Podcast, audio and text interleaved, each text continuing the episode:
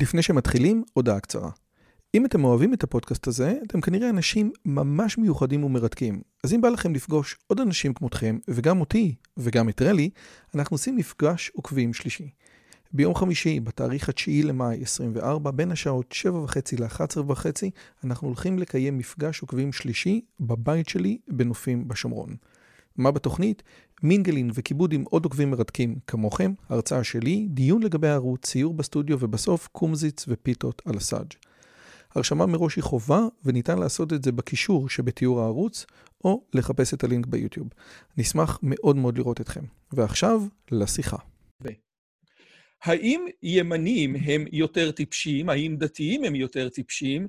ואולי השמאל צודק שהוא צוחק על הימנים שהם באמת לא מבינים, ואולי בכלל הימין לא צריך להיות בשלטון. שלום לכולם וברוכים הבאים לערוץ שלי, ערוץ שמדבר על השכלה, אינטליגנציה, וגם איך לגרום לכם להיות יותר חכמים באמת, אפילו אם אתם ימנים בשיחת הסלון הבאה שלכם. אם עוד לא נרשמתם לערוץ, אתם מוזמנים גם להירשם וגם ללחוץ על הפעמון, אחרת לא תדעו שאני מעלה סרטונים חדשים. והיום, כבוד גדול, אני מזמין, ויש לי את הזכות לראיין את עמיעד כהן. עמיעד כהן הוא מנכ"ל קרן תקווה, וקרן תקווה זה מוסד מאוד מאוד מאוד רציני. אני אקריא לכם ככה קצת מהוויקיפדיה שלו. זה ארגון יהודי שמטרתו לטפח מצוינות אינטלקטואלית ואזרחית בעם ישראל ובמדינת ישראל. קרן דוגלת בציונות, שוק חופשי, שמרנות וחירות הפרט. מי שיודע על קרן תקווה, חלק מהפרויקטים שלה זה אה, כתב העת השילוח, שזה כתב עת שבעצם, אולי מיד אה, יתקן אותי אחרי זה, אבל זה בעצם ה, היורש של כתב העת תכלת. ודבר נוסף שהיא עושה זה פתאום אה, אה, ספרייה שמרנית, רצינית מאוד, של טובי הוגי הדעות. יש לי פה חלקים. אני לא מנסה לעשות לכם פרסומת, כי אני מניח שכבר יש לכם את הכל, כן? אבל יש פה הוגי דעות. הבעיה היחידה שכולם פה אה, לא ישראלים. אולי תעשו משהו לגבי זה. אז... עובדים על זה. אוקיי, אז יש לי... אתה יודע מה? באתר שלכם, אולי אני אתחיל מזה, באתר שלכם, אה, אתם שמתם את הפרסומת של ליאור שליין. זה מה ששמתם, זה הפרסומת של ליאור שליין לגבי ספריית שיבולת. אז אני רוצה להתחיל עם חמש שניות או עשר שניות של ליאור שליין מדבר על ספריית שיבולת, ואז לשאול אותך משהו עליו, בסדר? זה מה שאתה שמת באתר שלך, נכון? כן. יאללה, אז בוא שים לב מה ליאור שליין אומר עליך. צריכים לחשוב על הסגלים האחרים, אז נותנים לו להישאר. רגע.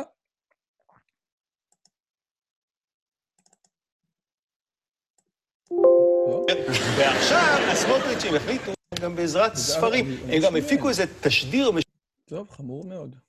רגע, שנייה, בוא. האמת היא, זה כזה חשוב שאני אני, אני חייב לעשות את זה שוב. רגע, share.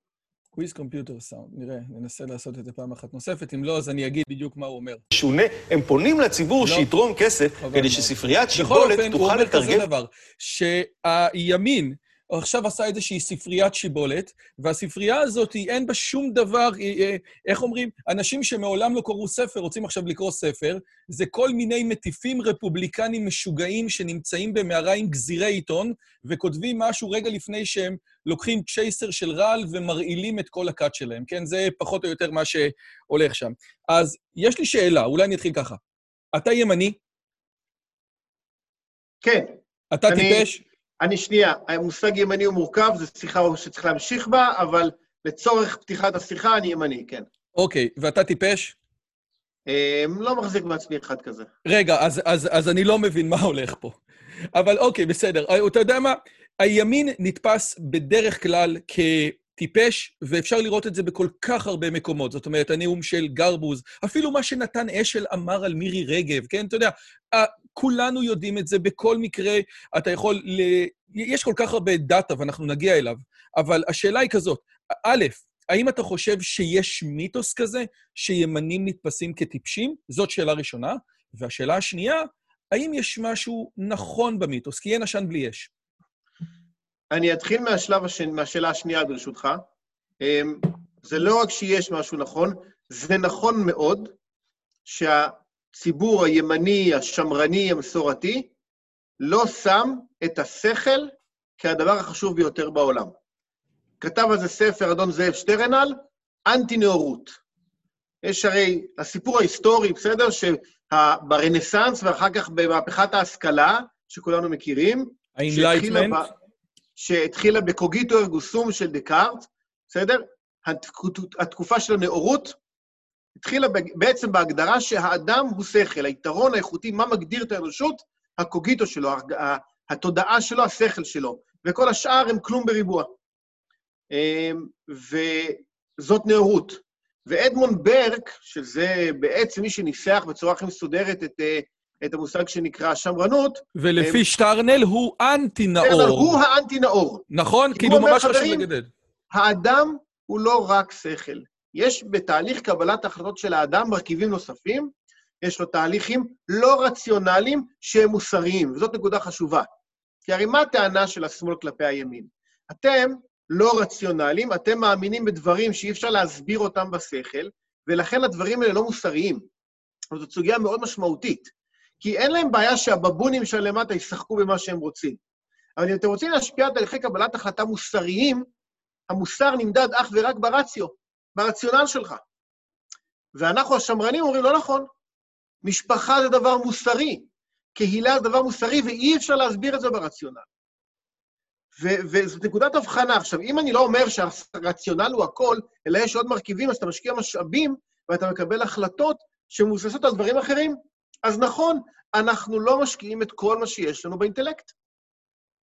ההוכחה לזה זה יחסי הגומלין, ואנחנו כבר נכנסים לפוליטיקה, וזו סוגיה חשובה, המושג שנקרא הציבור הנאור, שבית המשפט חושב שבשמו הוא יכול להחליט מה מוסרי ומה לא.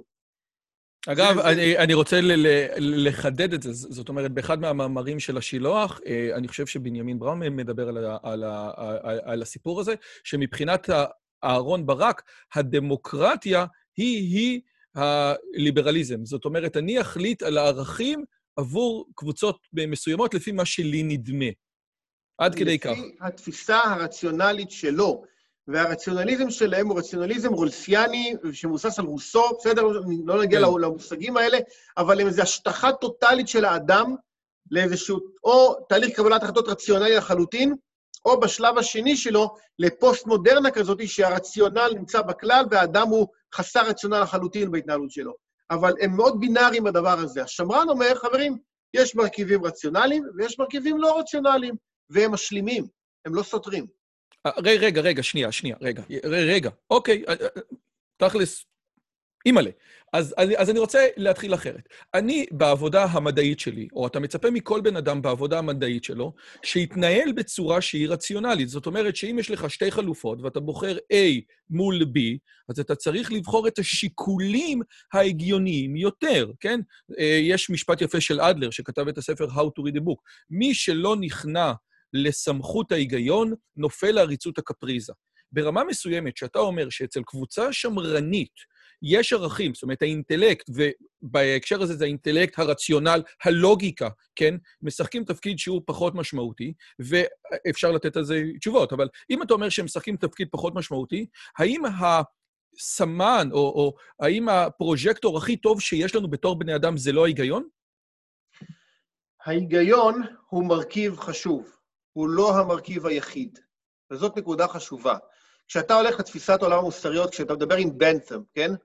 בנת'ם מנסה להגדיר את התועלת... אני מדבר על ג'רמי בנת'ם. ג'רמי בנת'ם, הוגה דעות בריטי, בסדר? אה, אה, או סקוטי לדעתי, סקוטי נראה לי, אה. שבעצם מביא את תורה של המוסר התועלתני. בסדר? שמדבר על העונג והכאב, כן? בסוף הוא מנסה למדוד באיזשהו סרגל משהו, מה מוסרי יותר לאדם, וזה סרגל כללי, שנכון לכולם.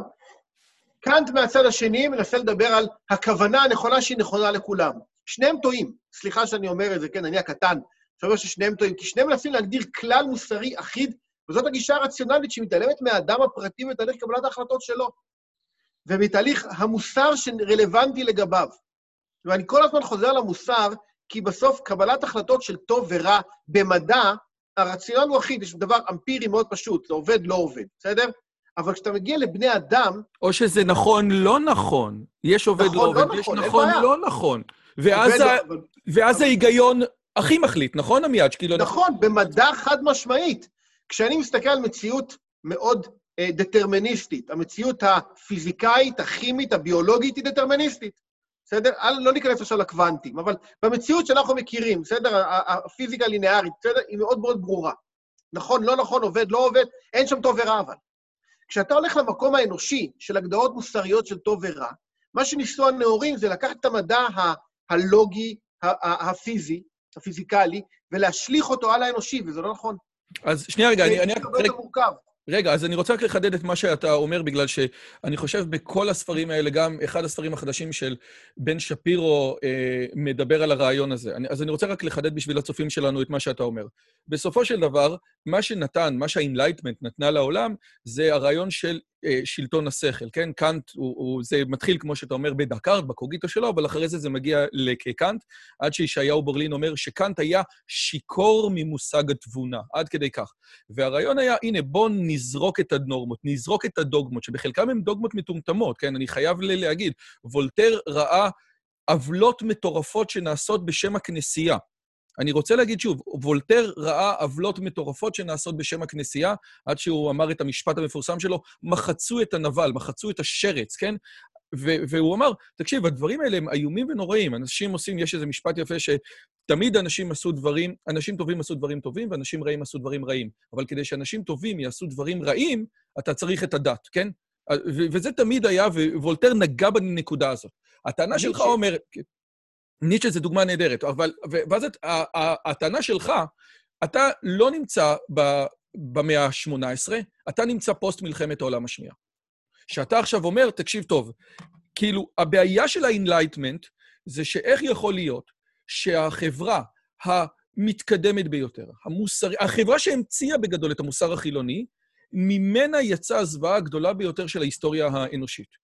עכשיו, אתה יכול לבוא ולהגיד, אוקיי, תקשיב, אני מ-39 עד 45, אל תשאל אותי שום דבר, יש לי קצת בעיה עם זה, ובוא נחזור.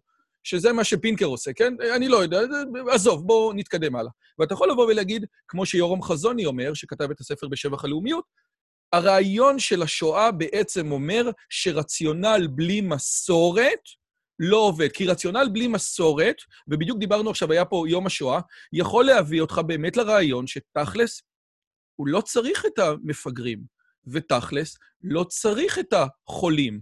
זאת אומרת, אם אתה לוקח את ההיגיון של הרציונל הזה לאקסטרים, זה מה שאתה מקבל. אתה מסכים עם מה שאני אומר?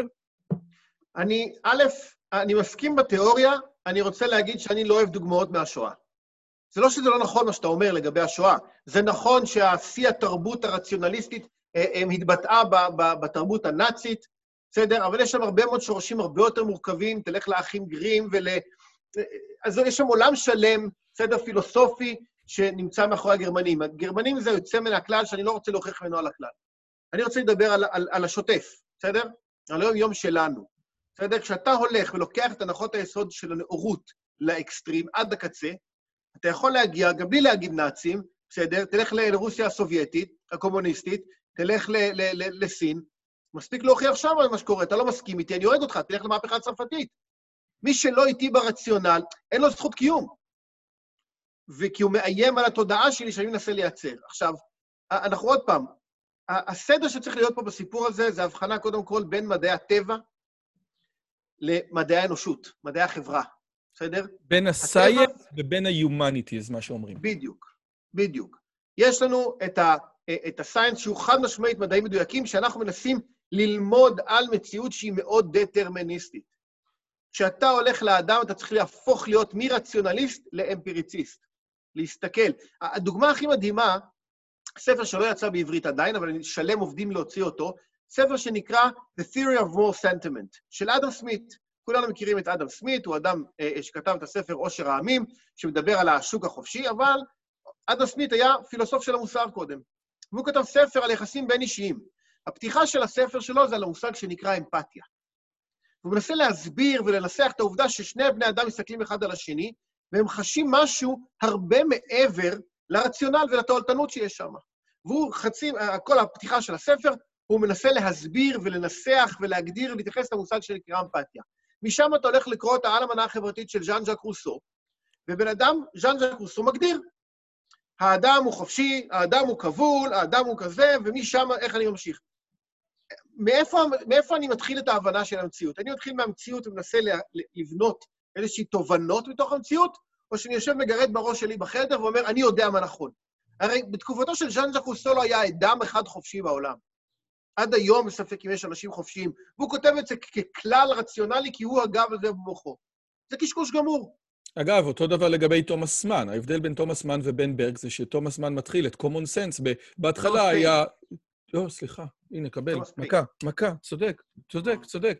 שתומאס פיין מתחיל את common sense שלו בזה שבהתחלה, איזה בושה, שבהתחלה כולם היו ביחד, ואז אנשים החליטו בסבבה להפוך אותם, אה, להתאגד, כן? עכשיו, אני יצא לי לקרוא את על העיוורון לפני כמה ימים בעקבות הקורונה, זה לא מה שקורה, כן? אם אתה מנסה למצוא איזה שהן חברות שבהן הכל מתפרק ומתחילים מחדש, זה חברות של דיקטטורה ועריצות, ולכן בהקשר הזה, זאת אומרת, אם אתה צריך להחליט, כן, בין טבע, בין יצר לב האדם טוב מנעוריו או רע מנעוריו, בסופו של דבר, אני, חושב, אני הולך על הרע מנעוריו, ואני חושב שגם זאת העמדה היהודית, שיצר טוב נכנס רק בגיל 13. אבל, אבל, אבל, אני חושב שאתה קצת עושה לעצמך חיים קלים. אני אגיד לך למה. כי אנחנו מדברים עכשיו שיחה אינטלקטואלית, ובעצם אתה אומר לי, תקשיב, יש שני מסורות, יש שתי מסורות משמעותיות מאוד, אחת של השמאל, אחת של הימין. תומאס סואל מדבר על זה בעימות בין השקפות. הרי השאלה היא תמיד, איך קורה שאנשים שמחזיקים בעמדה ימנית, אתה יכול להגיד מראש שהם גם יסכימו לשוק חופשי ולמוות ונגד הפלות וכל מיני דברים כאלה, ואיך אנשים שמחזיקים בעמדה שמאלית יחזיקו בכל הדברים השונים. הרעיון הוא שיש משהו לגבי ההשקפות האלה, ועוד מעט נגיע גם למקור הביולוגי שלהם. אבל עכשיו אנחנו עושים איזושהי שיחה אינטלקטואלית. אתה מביא את היכולות האינטלקטואליות שלך לשולחן, והן מאוד מרשימות, ואני רוצה להחזיר אותך למה שנתן אשל אמר על מירי רגב. או, ומה שיאיר גרבוז אמר על מנשקי המזוזות, על, על רמות האינטליגנציה. באמת, בסופו של דבר, זה לא שאנשים בימין אומרים, תראה, יש לי את האינטלקט, אבל עם האינטלקט אני לוקח כל מיני דברים שהמסורת גם כן לקחה אותי, ואני רוצה להגיד, כי אני לא סומך על האינטלקט, כי האינטלקט יביא אותי, בלה בלה בלה. זה לא הולך. בדיון בין ימין ובין שמאל, או האם הימין טיפש, מדובר על דברים אחרים לגמרי, שאתה לכאורה בינתיים מתעלם מהם. אתה איתי? אני איתך לחלוטין, איתך לחלוטין. מה אתה אומר? אני אומר, ב, אמ, המחלוקת הגדולה והיפה בכלכלה, סליחה שאני מסיט את זה טיפה, אבל בין, המח... בין האסכולה האוסטרית לכל השאר, זה האם יש מקרו-כלכלה. כולם חושבים, זה, בסוף, זה הכלכלה הקלאסית, בסדר? שבסוף אומרת, יש איזה מקרו, תפיסת עולם, ומי שלקח את זה לאקסטרים זה ג'ון מנארד קיינס, כמובן, אמר, יש, אני יכול מלמעלה להגדיר את הכלכלה ולהחליט, לגרום לאנשים מה הם מחליטים. האסכולה האוסטרית אומרת, תקשיב, אין, אין מקרו-כלכלה, יש רק מיקרו, יש רק הרבה מאוד החלטות קטנות של אנשים. אני, הנטייה שלי לאסכולה האוסטרית בכלכלה היא בגלל שאני מבין שאין מקרו, יש רק מיקרו, המון החלטות קטנות של בני אדם. עכשיו, כשאתה מרכז המון אנשים שתהליך קבלת ההחלטות הפרטי שלהם הוא לא רק רציונלי, זאת אומרת, מקבלים החלטות על בסיס לא רציונלי, בהרבה מאוד, זאת אומרת שהם יכולים לקבל דברים בחיים שלהם שהם הרבה מעבר לדברים הקרים והמנוכרים, הם יכולים להתפלל, הם יכולים להכיל משפחה וזוגיות ומורכבות כזאת, שהיא לא רציונלית. אז כשאתה מקבל הרבה מאוד החלטות כאלה, אתה מייצר קהילות של אנשים שתהליך קבלת ההחלטות הקהילתי הוא, שוב, לא רציונלי. היית אומר שה-IQ שלהם נמוך יותר בממוצע?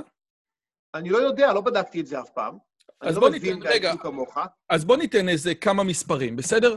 בוא, בוא, איך אומרים כדי שיהיה לנו פה מעניין בשיחה? אבל השאלה שנייה, אבל שנייה, אני אגיד, אני אתחיל הפוך, כן? השאלה זה, אמ, יש לך פה איזו הטיה, בסדר? שנגזרת מזה שהרבה מאוד אנשים עם אינטלקט מסוים מתרכזים במקום מסוים ומייצרים גם דפוסים חברתיים מסוימים. זה כמו שהספר של צ'ארלס מיורי, Coming Apart, כן? מה הוא מתאר שם? הוא מתאר שהאוכלוסייה האינטלקטואלית מהכפרים הפריפריאליים בארצות הברית הולכים ומתרכזים באוניברסיטאות, ואז אתה מרכז הרבה מאוד אנשים עם עוצמה אינטלקטואלית, אז תהליך קבלת ההחלטות שלהם הופך להיות אינטלקטואלי.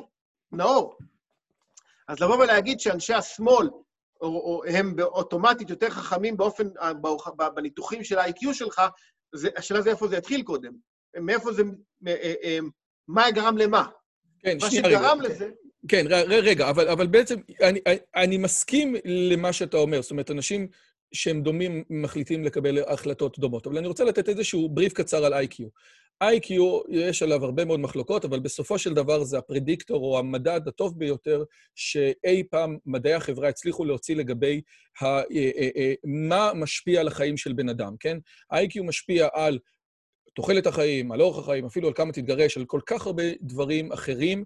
ה-IQ משפיע על הסיכוי שלך למות בתאונות דרכים, כי אנשים עם IQ גבוה הם, הם פחות עושים, כי, תכלס, IQ אומר גם שיכולת קבלת ההחלטות שלך יותר טובה, ולדבר בסמארטפון תוך כדי שאתה נוהג, זה לא החלטה נכונה רציונלית, כן? אז מי שמנהל את החיים שלו בצורה יותר רציונלית, יש לו בדרך כלל IQ יותר גבוה, ואני חושב שאתה ואני מכירים ומסכימים על הרעיון הזה. ל-IQ יש הרבה מאוד בעיות, כי הוא... הרבה מאוד בעיות, אני אקרא לו פוליטיקלי uh, קורקט, מכיוון ש-IQ לא מתפלג באוכלוסייה בצורה שווה. בצורה, uh, uh, uh, בלי להיכנס לזה, אני אגיד ששום תכונה בעולם לא מתפלגת באוכלוסייה בצורה שווה. עכשיו, הרעיון הוא כזה, אנשים, יש קשר, אולי אני אראה את המחקר הזה, כי אני חושב שהוא זה, יש קשר, לצורך העניין, בין אנשים דתיים כן? ובין חוסר ב-IQ, כן? זה מאמר מ-2018, אבל אנחנו יודעים את הקשר הזה.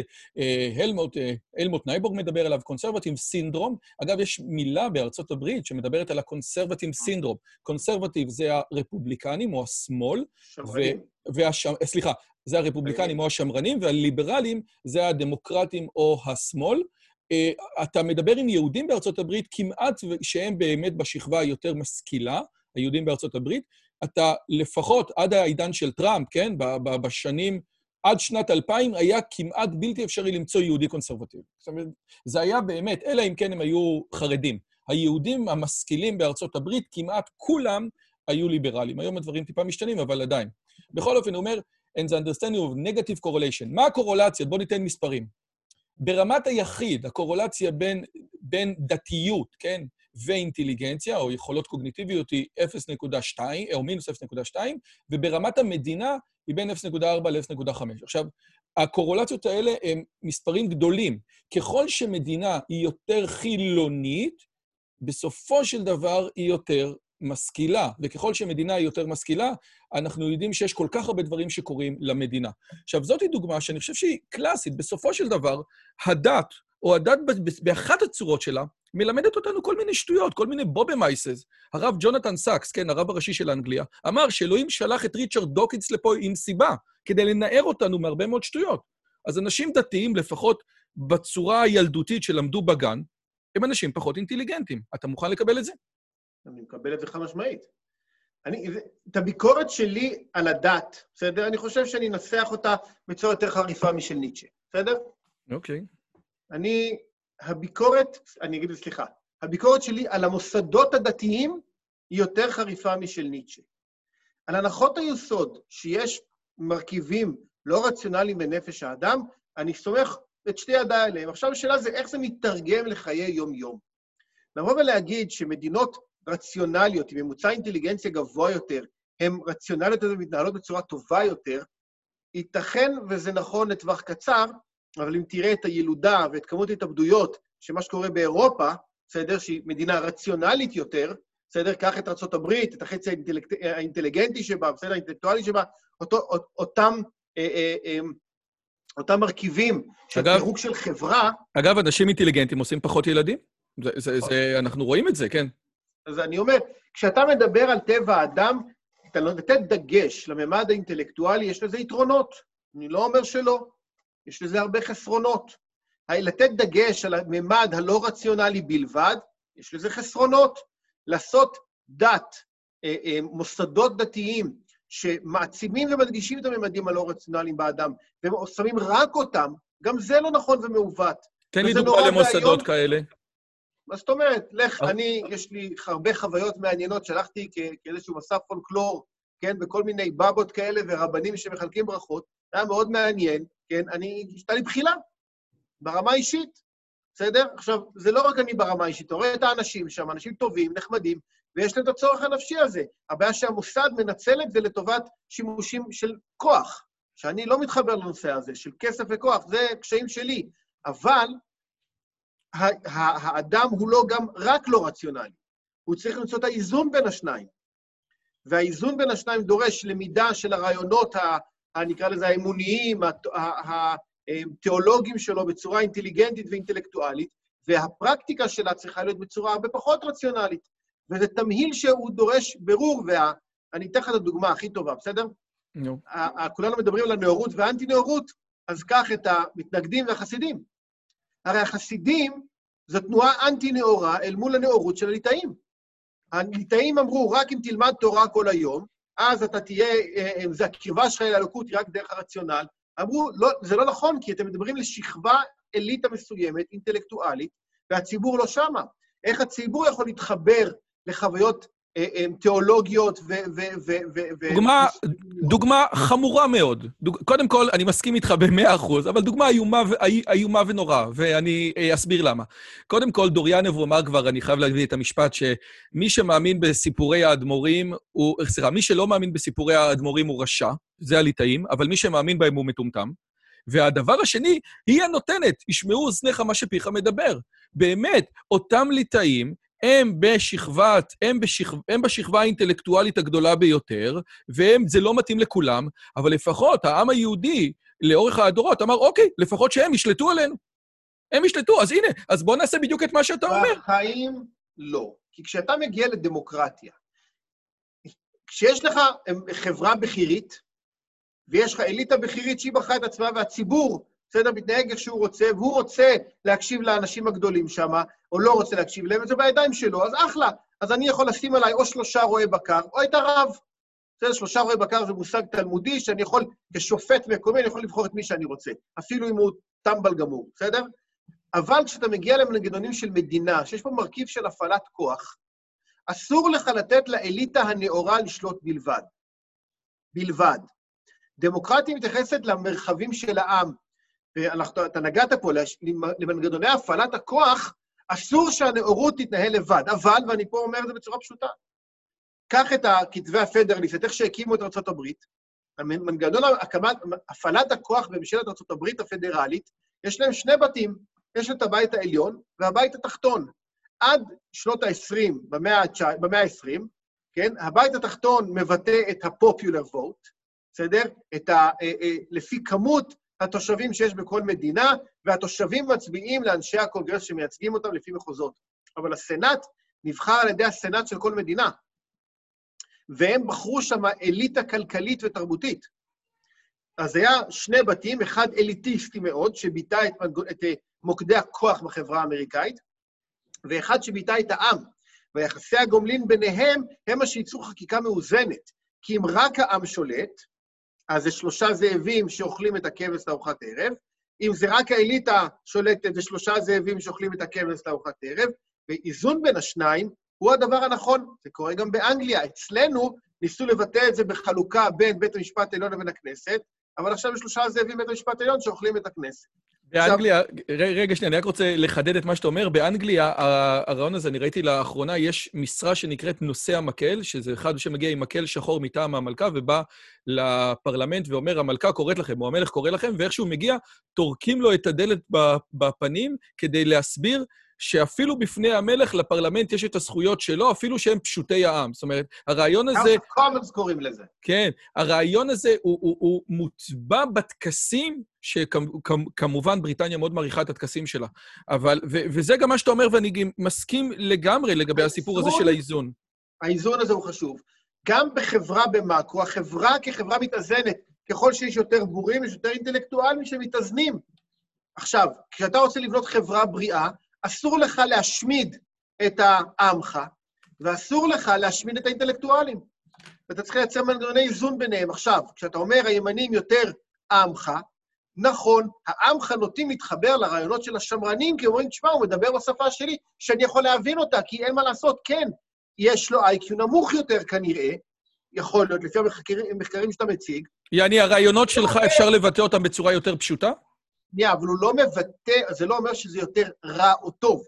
זה שני מרכיבים שווים, שהוא נותן יותר דגש על זה, והוא נותן יותר דגש על זה, וזה בסדר. אוקיי, okay, אז, אז, אז בעצם מה שאתה אומר זה כזה דבר. בסופו של דבר, יש חלוקה, אי אפשר לעשות רדוקציה של הרציונלי על האתי, שזה בעצם אומר אי אפשר לגזור את המוסר מתוך הרציונל או מתוך ההיגיון. וזה מה שיש ספר מדהים של אה, אה, הוצאת שלם, אפשר להגיד הוצאת שלם אצלכם? איך זה הולך, מותר? אה, לא. עד היום אה, שותפים שם. אז יש ספר מדהים של הוצאת שלם, שנקרא מעבר למידה הטובה, שבעצם מדבר בדיוק על הרעיון הזה. הרעיון שבו אתה מנסה לגזור את, הרצי... את האתי מתוך הרציונלי. ניסו לעשות את זה, מור ניסה לעשות את זה בפרינציפי האתיקה, והרעיון הזה בסופו של דבר לא הולך. יש משהו שהוא אחר לגמרי ונקרא מוסר. עכשיו, אתה אומר כזה דבר, יש פה שני דברים שהם אורתוגולניים. באמת, אנשים ימניים, או, או סליחה, הימין ככלל, יש בו דברים, יש בו צדדים שהם פחות רציונליים. עכשיו, הצדדים, מי אמר, הצדדים, סליחה, פחות רציונליים, פחות אינטליגנטיים. מי אמר שהצדדים האלה הם פחות צודקים כאשר אתה בא להתנהל ברמה של מדינה? זה הכל. זאת אומרת, ברור לגמרי שבעמק הסיליקון נמצאים האנשים החכמים ביותר בארצות הברית. נקודה. זה כולנו מסכימים, לג... לגבי זה פשוט. וברור לגמרי, אם כל מי שראה את השימועים של, צוק... של צוקרברג ושל גוגל בסנאט, מבין שעמק הסיליקון הוא מוטה שמאלה בצורה הזויה לגמרי, כן? זה, זה, זה כל כך מטורף. אתה מחפש טראמפ בגוגל, אתה תקבל רק תוצאות רעות, אתה מחפש... אה, עזוב, זה, זה ברור לגמרי שכמעט ואין מצביעי טראמפ אה, אה, בעמק הסיליקון. אתה אומר כזה דבר, אין, מי, האנשים בעמק הסיליקון יכולים לעשות מדע, יכולים לעשות טכנולוגיה, ויכולים לעשות את זה בצורה מצוינת, מכיוון שמדע וטכנולוגיה הם חלק מתוך הסיפור הזה של האמת האובייקטיבית. ובהקשר הזה, תכונות אופי או תכונות גנטיות של אנשים בשמאל, שזה תכונות uh, uh, openness to experience, כן? זאת אומרת, להגיד ששמאלנים אוכלים סושי, זה לא מיתוס, זה באמת נכון. כי תכונות האופי של אנשים בשמאל הם כאלה שהם יותר פתוחים לחוויות חדשות. ומי שיותר פתוח לחוויות חדשות, אולי היכולת הקריאייטיבית שלו תהיה יותר טובה. ולכן זה, זה סבבה. אתה רק רוצה לחדד את קו ההפרדה שבין הנכון והלא, בין הנכון והלא נכון, ובין הטוב והרע. נכון. זה הנקודה. נכון. עכשיו, אני, עוד דבר שאנחנו עושים, זה בגלל החלוקה הטבעית הזאת, שהימין נותן יותר לצד הטבעי והשמאל נותן יותר לצד האינטלקטואלי, אנחנו רוצים לחזק את הממד האינטלקטואלי בימין הטבעי, שהוא חסר. אנחנו מעולם לא התעסקנו בזה. אתן לך דוגמה, בסדר? אנשי עסקים בארצות הברית, לא ההייטקיסטים, אנשי עסקים הם שמרנים. מי שהקים עסק לא רוצה לשלם מיסים. מי שהקים עסק, רוצה, לרוב זה עסק משפחתי, בארצות הברית, בסדר? הם לא עסוקים בפוליטיקה. הם לא עסוקים בלהגיד, אני יודע יותר טוב מכם מה נכון לנהל את המדינה, ואז אני צריך לכפות את דעתי הצודקת על כל השאר. ולכן יש גם מרכיב מאוד חזק בשמאל, שמנסה, בגלל שהוא כל כך אינטליגנטי וחכם, והאמת הכללית שלו נכונה לגבי הטלוויזיות והאייפונים, אז היא נכונה גם לגבי ניהול בני אדם, בצורה תועלתנית ויעילה ומדויקת, אז הוא גם מנסה לכפות את תפיסת עולמו על כולם. השמרן אומר, עזוב אותי, תן לי להרים את העסק שלי ולפרנס את המשפחה שלי. אגב, לא רק על כולם, סליחה, לא רק על ארה"ב, על כל העולם, על כל העולם כולו, נכון, נכון. ואז מגיע, והשמרן לא מעורב בזה, לא, אני לא... על מה, מה אתם מדברים? מה אתם רוצים? אני, למה שאני אכפה דעתי על מישהו? תן לי לחיות את המשפחה שלי. אה, איך, איך אה, אמר את זה פעם, אני לא זוכר, נראה לי בן שפירו אמר את זה, אבל לא בטוח שזה הוא, הוא אמר, לך תשאל איזה, איזה שמרן מטקסס, בסדר? אם אכפת לו מאיזה הומו בעמק הסיליקון, הוא יגיד, אני לא, לא, לא יודע מה אתה מדבר, אבל איך תשאל את עמק הסיליקון, כמה אכפת לו מזה שיש את השמרן שם בטקסס? זה מפריע לו, כי הוא אומר, עזוב אותי באמא שלך, תן לי לחיות את החיים הפרטיים שלי. את החיי הקהילה שלי, המשפחה שלי, לפי המסורות שלי, ואל תשגע לי את המוח. וכשאתה עובד על פי תפיסה רציונלית, יש כלל, ויוצא מן הכלל מבטל את הכלל. כשאתה שמרן, אתה מבין שיש מורכבות. יש פה איזושהי הטרוגניות כללית של חיים. יש פה מגוון רחב של אפשרויות, ואני לא חייב שמישהו אחר שחושב שונה ממני מבטל את הכלל שאני מנסה לייצר. וזה היתרון של השמרנים, וזה החיסרון שלהם, כי הם לא נמצאים בכלל במלחמה על מוקדי הכוח בוושינגטון. אגב, אני, אני רוצה לחדד את מה שאמרת, בגלל שזה כל כך יפה, ו- ואני רוצה אולי שתגיד על זה עוד מילה. הרי יש, אני תמיד אומר שאני אה, מלמד באוניברסיטת אריאל, שמתחלקת לשני קמפוסים עליון ותחתון, שעכשיו חיברו אותם, אבל בגדול יש את הקמפוס העליון, שמלמדים שם מדע, סייאנס, ותמיד אה, חשוך שם, ואין שם אה, בנות והכול מגעיל, ויש את הקמפוס התחתון, שזה מדעי החברה, ותמיד כיף שם, ותמיד מסיבות, ותמיד נחמד. תן לי לנחש איפה אתה נמצא. תראה איזה עצוב אני. בכל אופן, בכל אופן, לפעמים יוצא לי ללמד שיעורים בקמפוס תחתון, כי מסדרים את הכיתות ככה, ותמיד אני אומר לסטודנטים, חבר'ה, אנחנו בקמפוס תחתון, אבל אנחנו לומדים אמת ושקר. ואני חושב שמה שאמרת זה ממש יפה. בפיזיקה, וזה חשוב מאוד להבין את זה. יוצא מן הכלל אחד מפרק את כל התיאוריה. אני אגיד שוב, אם יש לך יוצא מן הכלל, אם ראית איזושהי תופעה מטורפת ומוזרה ככל שתהיה, אתה תעיף את כל התיאוריה, כן? המכניקה הניוטונית עפה במאה ה-20 בגלל ניסויים קטנים, קטנים, קטנים, שהם לא רלוונטיים לאף אחד. ורק בגלל זה העיפו את הכל. היוצא מן הכלל כל כך מרגיז, שהוא מעיף את הכל. עכשיו, מכיוון שה-Humanities, או מדעי החברה, social science, רצה לקחת את הדרכים, את המתודות, את הטכניקות של הפיזיקה, שהגיע להישגים כל כך גדולים, אמר, אוקיי, הם עושים סטטיסטיקה, הם עושים קורולציה, בואו ניקח את זה אצלנו גם, אולי גם אנחנו נגיע לזה.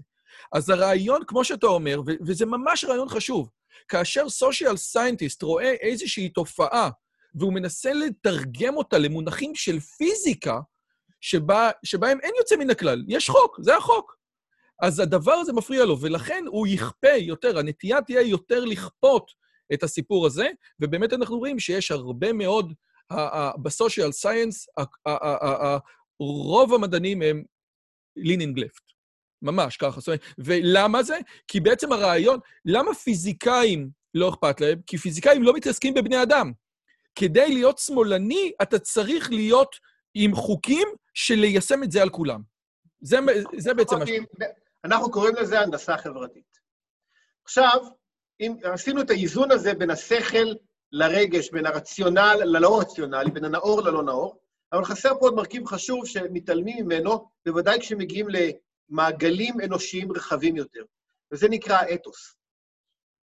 כי לאנשים רציונליים אין אתוס. האתוס זה ממד הוקטור, לאן אתה רוצה ללכת. אתה יכול לתת לי דוגמה, דוגמה פשוטה לאתוס? אה, אה, דגל ביום העצמאות זה אתוס? דגל ליום העצמאות זה ביטוי לאתוס. כשאני מצדיע לדגל, כשאני יודע להעריך אה, אה, מסורות, ערכים, כן, שמציבים לי איזושהי מגמה של אני כאדם נמצא בנקודה X, ואני צריך להגיע ל-X פלוס 1, ל-X פלוס 10, שאני לא נמצא שם. וזה מעניין שאני משתמש במושגים מתמטיים כדי להסביר וקטור אנושי, אבל אני רוצה להתקדם לאנשהו. האנשים הרציונליים, הם נמצאים בנקודה X, ואין להם שום וקטור נפשי, כי זה לא רציונלי. רגע, רגע, רגע, אני רוצה לחדד אותך, בגלל שאחרי זה אני יודע שבתגובות יהיו לי כל מיני דברים. ברמה מסוימת, אני יכול להבין שאתה אומר, אה, אנשים רציונליים לא ילכו, חייל רציונלי שגנבו את הדגל של המחלקה שלו, לא ילך להרוג עצמו על הדגל, כי דגל בסופו של דבר זה חתיכת בד. סמרטוט וזה הכל. ומי שהורג את עצמו על סמרטוט הוא מטומטם. אגב, אני גם מסכים עם זה. זאת אומרת, אם אתה נהרגת על הדגל, פשוטו כמשמעו, לא כרעיון, אתה דביל, זה סמרטוט, זה כולה בד. לכן אתה מדען. רגע, שנייה, אבל ואני באמת חושב, כאילו, ואם הבן שלי ייהרג על הדגל, כמו שמיכאל אברהם אמר, אני אהיה מאוד עצוב, ואני גם אכעס עליו. על, על זה אתה נהרג? על סמרטוט? ואז אתה אומר, ה, ה, הימין, האנשים השמרנים, החייל הפשוט, הלא חושב, הוא ירוץ וייהרג על הדגל כפשוטו, לא כמשהו מייצג. עכשיו, לבוא מפה ולעשות את הקפיצה של לרציונל אין וקטור שאיפות, הוא, הוא, הוא, הוא, הוא קצת בעייתי, לא? עוד פעם, אני מדבר על הממד של מרכיב של האישיות הנפשית הלא רציונלית. יש, אנחנו דיברנו על מרכיב, על, על האדם, בסדר? עכשיו אנחנו נכנסים לסוגיות עמוקות בטבע האדם. אמרנו שמה זה האדם? האדם זה החלטות עם, עד שאני מדבר עם ימני חכם, אתה מבין? זה לא קורה לי, אז אתה מבין, אני ככה מנצל את זה. אני אשתדל לקחת את זה כמחמאה. אה, אה, יש, יש, האדם הוא לא מה שעובר לו בראש, אלא האדם הוא החלטות שהוא מקבל. נקרא לזה הרצון של האדם, בסדר? הרצון של האדם זה מה שבסוף בא לידי ביטוי בפועל, בסדר? ותהליך קבלת ההחלטות בתוך הראש שלו מורכב מכל מיני כוחות. אתה עכשיו יושב ורוצה לעשן סיגריה, בא לך, אבל אתה אומר, רגע, לא, זה לא רציונלי. ושני הכוחות האלה מתווכחים בתוכך. הספר הכי טוב לזה, ג'ונתן הייט, כן? אה, אה, אה, ברח לי השם של הספר, מוח צדקני, The Righteous Mind, כן, ספר שלצערנו הרב לא הצלחנו להוציא בשיבולת, אבל הוא יצא בעזרת השם יום אחד, שיש מרכיבים בנפש האדם שמתווכחים ביניהם בתוכך. בסדר? שני המרכיבים האלה נמצאים היום אחד מול השני בהווה. והשאלה הזאת, אם יש איזה מרכיב שאומר, רגע, לאן אני רוצה להגיע? אז בוודאי שלאדם הרציונלי יש מקום להגיע רציונלי. אני רוצה לנסוע לתל אביב, מה הדרך הכי קצרה להגיע? אני רוצה לעשות דיאטה, לכן אני נלחם ברצון שלי לאכול עוגת נכון. קצפת. נכון, אבל יש וקטור של פיתוח האישיות למקום אחר. אני רוצה להיות אדם טוב יותר, אני רוצה להגיע לאיזושהי אמ, אמ, הזדהות עם דברים בצורה גדולה יותר, אני רוצה לדייק את המעשים שלי, שלא משפיע בצורה תועלתנית על אנשים, אלא על חוויית החיים הפרטית שלי. הוקטור הזה דורש אתוס. הרי ההזדהות עם מושג שהוא יוצא מהפרט שלי, כמו למשל משפחה, קהילה, וזה נגמר בסופה, בשורה, בשורה התחתונה במושג שנקרא לאומיות. לאומיות היא אתוס של קבוצה שהיא מגדירה את שם המשפחה שלי. והיא שמה, היא מוציאה אותי מהחוויה הפרטית שלי. הרי רציונל להסתכל על האדם כבדיד, כמונדה, כדבר שהוא stand alone, וכל יחסי הגומלין בין אנשים אצל רציונלים הם יחסים תועלתניים חוזיים, הסכמיים. זה האיחוד האירופאי, זה פייסבוק שמאמינים, זה החזון של שמעון פרס לגבי המזרח התיכון החדש בכלל. וזה גם מרב מיכאלי לגבי המשפחה. אם תקרא את חופשי זה של חיים נבון, אז הוא מתאר מה יקרה בעולם שהיחסי הגומלין בין הפרטים הוא רק רציונלי הסכמי. אבל יש בטבע האדם מקום, מרכיב שנקרא ברית. ברית זה מחויבות לאתוס. וזה מחויבות ברמת היום-יום. עכשיו, עוד פעם, אני כאמפיריציסט עומד, מסתכל על האנושות ואומר, אני רואה את זה, זה לא משנה מה דעתי. אני מנסה לנתח את איך בני אדם מתנהלים. ובן אדם יקפוץ על הדגל, לא, בחיים לא בגלל שזה דגל עצמו, שזה חתיכת בד, אלא בגלל הרעיון שזה מבטא אצלו לגבי הזהות שלו.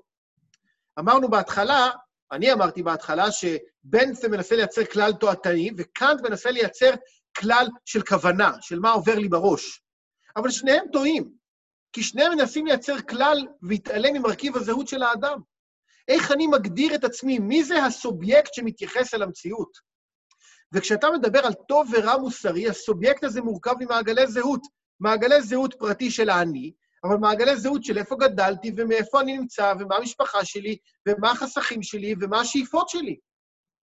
וכל המעגלים האלה משפיעים על קבלת ההחלטה שלי, וקבלת ההחלטה שלי היא חייבת להיות מוסרית, ואנחנו צריכים לשים את המושג, את, את, את הסרגל המוסרי, ביחס להרבה יותר מרכיבים מורכבים מאשר הצו הקטגורי או התועלת הטכנית. עכשיו, נחזור לשם, נחזור לדיון שלנו. לאומיות היא דבר מוסרי מאוד, בגלל שהמוסר הוא נגזרת של טבע האדם המורכב מאתוס ומרציונל ומאינטואיציות ומסורות. וכשהשמאל נלחם נגד הלאומיות, זה בגלל המחלוקת העמוקה על טבע האדם, שהם מגדירים לא, כל מה שהוא טבעי באדם והוא לא רציונלי, הוא רע משורשו. אוקיי, okay, אז אני, אני רוצה רגע לחדד פה, בגלל שאמרת כמה דברים ואני כבר רואה את התגובות. קודם כל, אין שום קשר, זה לא שהאדם הרציונלי אין לו את העת, כאילו, האדם המוסרי, האדם הרציונלי לא יהיה מוסרי. זה לא נכון. אה, אני רוצה לחדד... לא, לא, לא, לא, אני, אני רוצה ל... מה יכול לצאת? כי בעצם אתה אומר, מכיוון שלאדם הרציונלי אין אתוס, כן? מכיוון שלאדם הרציונלי אין אתוס, ומכיוון שאתוס זה דבר מוסרי, יכול להיות שאנשים יבואו ויגידו שלאדם הרציונלי אין אתוס. ודאי שלא אמרת את זה. אני רק רוצה לחדד שמה שאנחנו יודעים היום זה שהקורולציה בין אינטליגנציה ומוסריות היא אפס, אפס אחד גדול. זאת אומרת, אתה יכול להיות חכם גדול ומנוול, ואתה יכול להיות טיפש ובן אדם נחמד. נגמר. עכשיו, למעשה, ככל שאתה יותר חכם, אם אתה מנוול, זה נותן הרבה יותר נזק. זה קודם כל. אז זה חשוב מאוד. ו- ואין... עכשיו, זו באמת שאלה, כי עמיעד נוגע פה בנקודה שהיא קריטית באמת. מה היסודות הרציונליים? בין, אם, אם המוסר הוא אורתוגונלי לרציונל, ואנשים רציונליים, חילוניים, רואים את עצמם כמוסריים, כן? אז אז מה הבסיס של הסיפור הזה? והדבר הזה הוא באמת שאלה קשה. יש אנשים שאומרים שמוסר חילוני לא קיים, כי תמיד על כל מישהו שאומר X יש מישהו שאומר לא X. ו... אבל אנשים אומרים, רק שנייה, לי יש איזושהי דעה מוסרית כלפי עצמי. והדבר השני שאמרת לגבי uh, ג'ונתן הייט, כן? הרעיון זה שהשאיפות הן לא ברמת הפרט. ג'ונתן הייט אומר שזה אחד הדברים שיכול להסביר התאבדות. כי ראינו התאבדות אצל חיות כדי להציל מישהו אחר, כן? זאת אומרת, החיה שמתאבדת, או הנמלה שמתאבדת, אם אבולוציונית אתה נועדת להציל את עצמך ברמת הפרט, אז, אז התאבדות זה דבר לא הגיוני. אלא אם כן, אתה, יש לך מה שנקרא סושיאל כזה, דרוויניזם, שאתה מתאבד... אלא אם כן האדם הוא לא אטום. כן. זאת אומרת, אתה מתאבד כדי להציל את אלה שימשיכו ולחיות. אין אתה במנותק מאנחנו, או מאתם. הרציונליות רואה את המציאות פרקטלית, כאוסף של בדידים שמייצרים יחסי גומלין של בין בדידים. אבל השמרנות והתפיסה המסורתית יותר אומרת, זה, ודאי שזה לא נכון. כי אני נגזרת של חברה, של אנושות, של מסורות, ואני בסיס למסורות של העתיד, או כמו שאמר ניוטון, אני גמד על כתפי ענקים, והמיד ממשיך אותו, אני הענק שהגמדים של העתיד יעמדו עליו. זאת אומרת, יש פה איזשהו רצף של שרשרת של דורות, ואתה צריך להיות בתודעה שלך חלק מהדבר הזה, בתפיסת הזהות שלך, של מי אני, שמוליכה את קבלת ההחלטות שלך. ולכן אנשים שתופסים את עצמם כבדידים לא יביאו ילדים לעולם. ולכן מי שלא מביא ילדים לעולם יהיה מנותק מהלאומיות, מכל מעגל כללי שהוא לא בדיד, ולכן הם מייחסים תמיד למושג שנקרא אנושות וכדור הארץ. כי זה כל כך מופשט שזה לא מחייב אותי לשום דבר ביום-יום. הטענה המוסרית השמרנית אומרת, אתה לא יודע לטפל באנושות, אתה לא יכול להזדהות עם האנושות. אתה יכול להזדהות עם מעגלים חברתיים אנושיים קרובים אליך. ותהיה יותר טוב שמה, כלפיך וכלפי המעגלים הקרובים אליך, זה ייצר עולם יותר טוב. אני רוצה רק לחדד שזה, אגב, התפ... ההבדל המשמעותי בתפיסה בין הנצרות ובין היהדות, כן? זה המאמר המפורסם של זאב מגן, שנשלח פה גם אה, קישור, ג'ון לנון והיהודים. זאת אומרת, הרעיון הוא שמי שאוהב, הנצרות שדגלה באהבה שווה לכולם, בעצם לא אוהב את אף אחד. כי תנסה להגיד לאשתך שאתה אוהב אותה כמו שאתה אוהב את השכנה, ותראה מה קורה. היהדות תמיד דגלה ברעיון של אהבה מפלה. אתה קודם כל אוהב את יום השבת, אחרי זה אתה אוהב את האישה. זאת אומרת, ביהדות, כל פעם שאתה אוהב משהו יותר, אתה מקדש אותו. ואתה אוהב את עניי, את עניי עירך יותר מעניים אחרים. יש היררכיות בעולם. ועוד פעם, זה לא טענה רציונלית, זו טענה אמפיריציסטית. זאת אומרת, אני, מסתכל על המציאות וזה מה שאני רואה. זה מה שאני רואה, שזה מה שעובד יותר טוב. אני לא טוען שזה נכון יותר, אני טוען שזה מה שיש. אוקיי, okay, עכשיו אני רוצה רגע לחדד את ההבדלים הנוירולוגיים, כי ההבדלים בין קונסרבטיביים וליברליים בארצות הברית, שלפי דעתי ניתן ל- ל- להקביל אותם להבדלים בין השמאל ובין הימין אצלנו, אנחנו רואים את הדברים הבאים. אתה יכול להסתכל על מוח, על מבנה של מוח, על פעילות של מוח, ברגע שמראים לו תמונה מגעילה, ולזהות בדיוק של 70 אחוז האם הבן אדם קונסרבטיבי או ליברלי, שזה משהו כמו קורלציה של 0.85. זאת אומרת, הדברים האלה הם בנויים בתוכנו. אנחנו יודעים שמוח של קונסרבטיבים זה מוח שהאמיגדלה שמה, כן? או שהאמיגדלה יותר גדולה, האמיגדלה זה האזור שמתפעל לנו את הפחדים, כן? זאת אומרת, זה יותר מונע מתוך הסיפור הזה. אנחנו יודעים שכאשר אנשים נמצאים בפחד, הנטיות השמרניות שלהם יוצאות. זה אנחנו מולהם. אה, ארצות הברית נהייתה הרבה יותר שמרנית אחרי, הספט... אחרי ה-9-11, כן? זאת אומרת, כשהיא הייתה צריכה להתמודד מול פחד. אנחנו יודעים שאצל ליברלים, האזור שמטפל בחוויות חדשות, שהוא יותר, ש... כאילו, שהוא יותר פלקסיבילי לקבלה של חוויות חדשות, עובד יותר טוב. אנחנו יודעים שקונסרבטיבים אה, יותר מגעיל אותם דברים, כן? אם תראה אה, יש, אפשר למדוד עד כמה זיעה יש לך שמראים לך משהו מגעיל, אצל קונסרבטיבים הם יותר נגעלים, כן? זאת אומרת, אתה ממש רואה משהו. עכשיו, אתה, התפקיד שלך בקרן תקווה זה לייצר את האינטלקט הדתי, או סליחה, את האינטלקט הימני שמרני, זאת אומרת, את היסודות הרציונליים שלו, את היסודות הפילוסופיים שלו, כן? כל הספרים שאתם נותנים פה זה ספרים רציונליים פילוסופיים, עם טענות שאתה יכול להתווכח עליהן, מכיוון ש-A אז B, ומכיוון ש-A ו-B אז C. השאלה שלי, אתה רואה בעבודה שלך, או במשימה שלך, קושי להביא את זה לתוך הסיפור, לתוך העם, או שאתה אומר, תקשיב טוב, זה שיש יותר, יש פחות אינטליגנטים בקרב הימין, זה נכון, אבל יש המון אינטליגנטים בקרב הימין, ואני מכוון לאותם אינטליגנטים.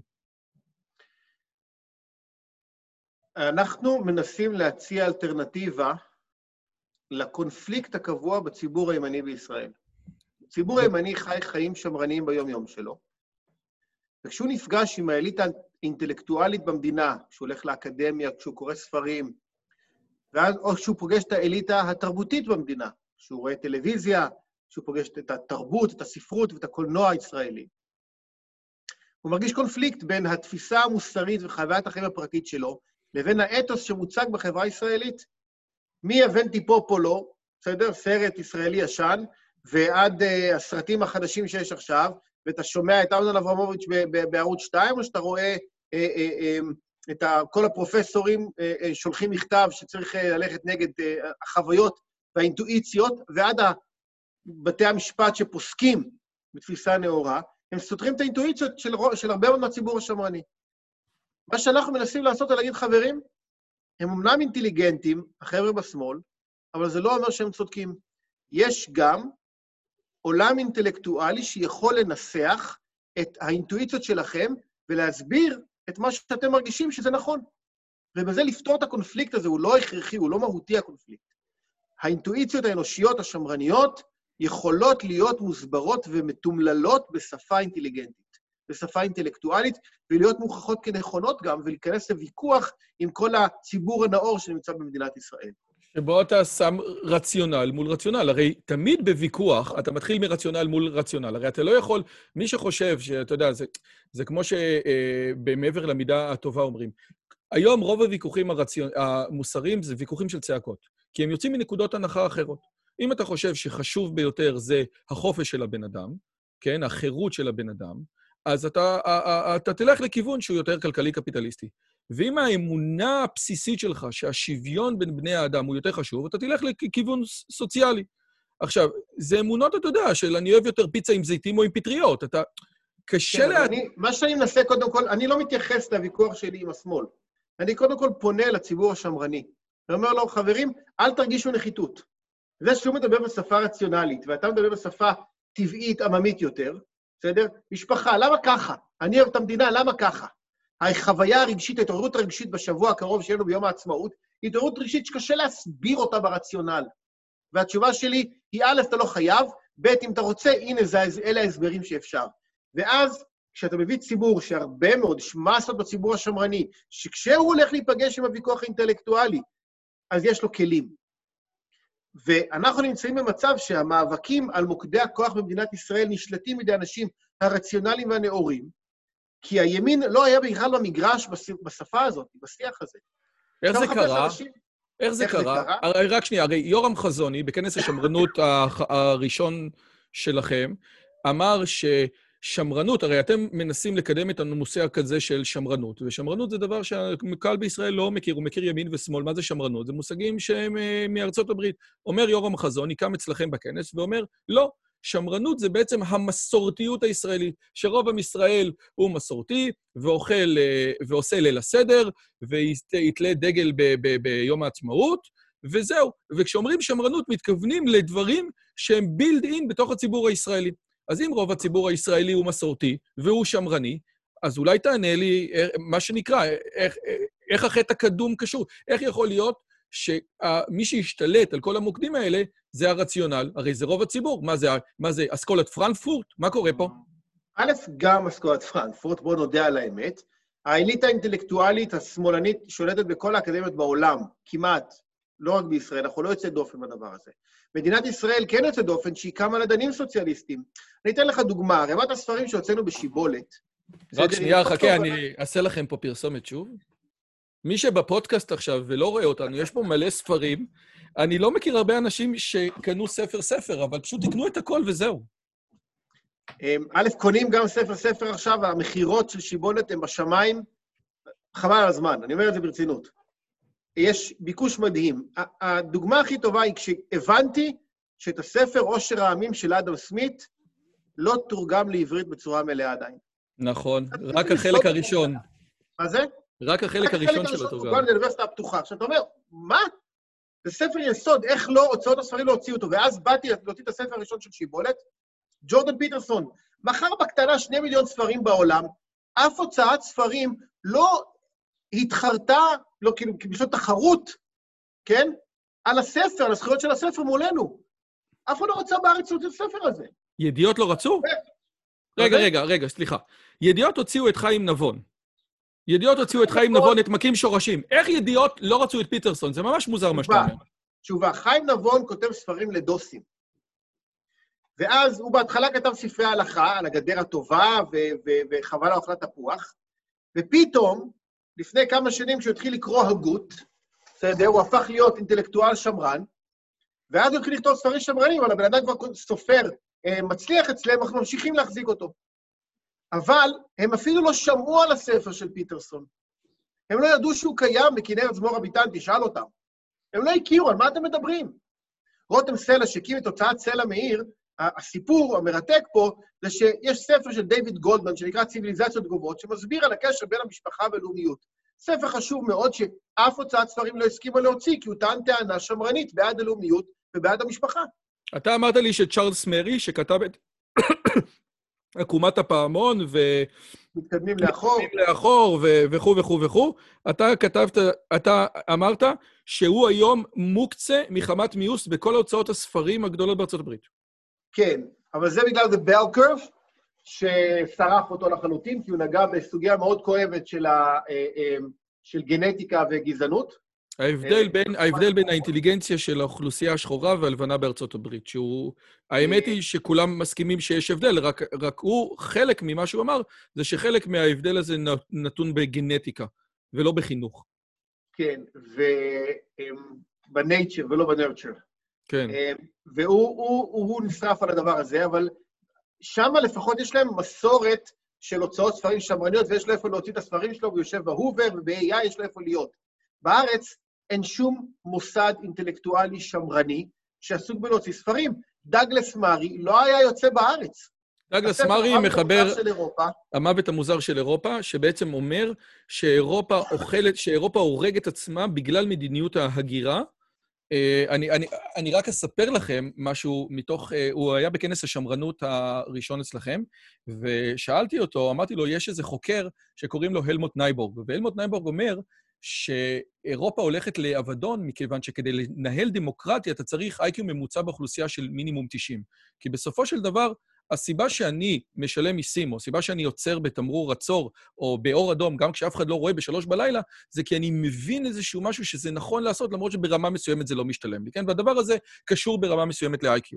והוא אומר, מכיוון שאירופה לא עושה ילדים, ומכיוון שהמהגרים שמגיעים ממקומות עם אינטליגנציה נמוכה עושים יותר ילדים, אירופה מגיעה למקום שעוד כמה שנים ה-IQ הממוצע שלהם ירד ברמה שהם לא יוכלו לקיים דמוקרטיות. שאלתי אותו אם הוא מכיר את התיאוריה הזאת. הוא אמר לי שכן, אבל שהוא לא כתב אותה בספר כי היא נפיצה. אז תחשוב מה זה, זה קטע הזוי. כן, ואפילו דאגלס מרי, הספר, אנחנו הולכים בשיבולת שלוש להוציא את הספר החדש שלו, על בעצם כל דבר שקשור לפוליטיקת זהויות שהוא מפוצץ. אוי, ספר נהדר. כן. אמ, ו- והספרים האלה, אף אחד, אף אחד מהוצאות הספרים בישראל לא רצתה להוציא. אגב, בספר החדש... שפירו, כן, מוכר מיליוני עותקים בעולם, הם לא שמעו על השם הזה. זאת אומרת, גם מי שמוציא את הספרים, שמחפש ספרים לתרגם בהוצאות הספרים בישראל, לא, לא נמצא בתיבת התעודה הזאת. עכשיו, אנחנו הקמנו את זה, ויש הצלחה. מכרנו בסיבוב הראשון של שיבולת 2,500 מנויים לחמישה ספרים בפריסל. אין מספרים כאלה. ספר עיון שנמכר מעל 3,000 עותקים הוא ב-20% העליונים של, של ספרי עיון. מעל 4,000 עותקים אתה ב-5%. אני רק רוצה להגיד לכם שזה נמכר ב-8,000 עותקים, ראש גדול, רק שתהיו בעניין, אה, זה, זה ספר טוב. כן, אוקיי, יפה. אז... מכרנו 20,000 עותקים, ואני מדבר איתך על שנה. אבל פיטרסון זה באמת אנומליה, זה לא... עכשיו, יכול להיות, אתה היית מגדיר את פיטרסון בתור... פיטר, אני לא יודע אם פיטרסון מגדיר את עצמו בתור שמרן, פרדריק הייק הקדיש פרק שלם בספר שלו ללמה הוא לא שמרן. ואז, איפה היית רואה ואז, את העמדות של פיטרסון לעומת העמדות שאתה מנסה לקדם? פיטרסון ואתה זהים בעמדות שלכם? פיטרסון מגדיר את עצמו כליברל קלאסי. בוא נתחיל מזה. ליברל קלאסי זה מילטון פרידמן, זה היום היינו אומרים שזה... שזה... בואו נגדיר את זה ככה, הייק, שהוא כותב למה אני לא שמרן, ואז הוא כותב פרק שלם למה הוא כן שמרן. בסדר? גם אה, צ'ארלס מיורי קורא לעצמו ליברטריאן, והוא לא שמרן, כי למילה שמרנות יש קונוטציות, א', המילה עצמה, כן? היא מנסה לשמר משהו, ומי שכלכלן מנסה להיפתח לשווקים חדשים, ליצירתיות, שזה דיון ארוך ומעניין בפני עצמו, איך שמרנים הם תומכי שוק חופשי הכי גדולים שיש, כן? אבל, אבל הוא מנסה לבדל את עצמו מסור, מהמסורתיות, זה אחד. שתיים, למושג שמרנות יש גם אלמנטים פוליטיים שאנשים ניסו להתרחק משם, מהם, ולכן אני לא מגדיר את עצמי כאיש ימין, כי אני כרגע לא איש פוליטי, אני איש של רעיונות, ומנסה לפרוס רעיונות במרחב הציבורי בישראל, והמושג ימין בישראל מתפרש תומך יהודה ושומרון ושונא ערבים, או דוס ש, שרוצה לכפות את תפיסת עולמו הדתית על החילונים, ואני אומר לחברים, לא מעניין אותי שני הנושאים האלה כל כך, אני רוצה ללכת למקומות, למרחבים אחרים של תפיסת עולם. ולכן יש נטייה לאנשים להימנע. עכשיו, לגבי השאלה על פיטרסון, אמ, פיטרסון, אני חושב שיש הרבה מתאם בין תפיסת עולמי לתפיסת עולמו של פיטרסון. אני אגיד לך איפה ראיתי את זה. בקריאה שלו את הטקסט התנ"כי, יש לו סדרת הרצאות על ספר בראשית. כן. ואני קורא בצורה מאוד דומה את הקריאה שלו. אמ, אני מבוסס על מניטו, אבל בואו לא ניכנס לפרשנויות של, של המקרא, אבל הקריאה של הנרטיב של, של, אה, אמ, של יש, האדם צריך אתוסים בחיים, מה שהוא מדבר עליהם, אה, של יונג, כן? אה, אמ, עולה על יונג, הבחור הזה. אבל, אבל יונג נגע בנקודה משמעותית, שהאדם, יש ארכיטיפים במציאות, עוד פעם, זה בצורה אמפירית אתה מסתכל על המציאות, אתה אומר, בוא'נה, אנשים מתנהלים אל מול צבעים בצורה דומה, אל מול תמונות בצורה דומה. יש איזשהו כלל בנפש האנושית. כן, יש ארכיטיפים של החברה, ארכיטיפים של החברה. זאת אומרת, מלך האריות הוא, הוא, הוא, הוא, הוא, הוא כל כך מצליח, בין היתר, הוא נותן את הדוגמה של מלך האריות, של פינוקיו, הוא כל כך מצליח בגלל שבתוך הסיפור הזה, מלך האריות נוגע בנקודות יסוד, כן? של החברה, הארכיטיפים, כאילו, אה, זה ככה עובד, כן? כמו שאתה אומר, העם פרציס, אוקיי, זה עובד ככה. הגיבור תמיד, בכל ספר טוב, הגיבור עובר את המסע שלו בצורה הזאת. נכון, של ההתפכחות וההתגברות על איזשהו קונפליקט, וניסה למצוא פתרון בסוף. והעובדה שכולנו אוהבים את אותם סרטים, כנראה שיש מרכיבים בנפש אצלנו שמורכבים על פי אותם מודלים, כן, אותם ארכיטיפים. השאלה האם ארכיטיפים, כמו שפרויד עושה אותם, בסדר? זה המיתולוגיה היוונית, או שארכיטיפים הם נרטיבים אחרים, בסדר? אבל אני מזדהה מאוד עם הנקודה היונגיאנית אצל, אצל uh, פיטרסון, ויש לזה השלכות את כל תפיסת העולם שלו. ואני מאוד מזדהה איתה ומתחבר. גם החו... החוויות החי... האישיות שלו אל מול המשפחה שלו הן חוויות מדהימות. Uh, מצד שני, אין ספק שהבן אדם uh, ברמה הפרטית אינטלקטואל מאוד מאוד מתוסבך עם עצמו, וזה ליבי איתו, אבל מבחינת תפיסת העולם אני מאוד מאוד דומה. הוא פחות קפיטליסטי ממני, לדעתי, מבחינת השוק החופשי. תקשיב, אני, יש לי איזושהי תובנה על פיטרסון לעומת הרב אלי סדן, אני אשמח שתגיד לי מה אתה חושב עליה. Uh, הרבה אנשים תופסים את פיטרסון, אתה מכיר את פיטרסון כבר הרבה קודם, אני, אני, אני הכרתי אותו בפעם ראשונה ב-2016 מהרצאת TED האיומה והנוראה שלו, או מה-TEDx, והרבה אנשים תופסים את פיטרסון, שפיטרסון נכנס לתודעה בעקבות הריאיון שלו עם אה, קייטי ניומן מאנגליה, שהוא פירק לה את הראש. ואנחנו נעשה גם רפרנס לריאיון הזה, היא ניסה לתקוף אותו על פמיניזם ועל למה נשים מרוויחות פחות, והוא ענה לה בצורה מאוד מדהימה לאורך ריאיון מאוד קשה שהיא צועקת עליו 20 דקות, עד שהוא עשה לה איזה מץ אנדלרים בסוף ופירק לה את הראש. הריאיון הזה הזכיר מאוד ריאיון אחר שהיה במדינת ישראל, בדיוק על אותו נושא, של הרב אלי סדן עם דנה וייס.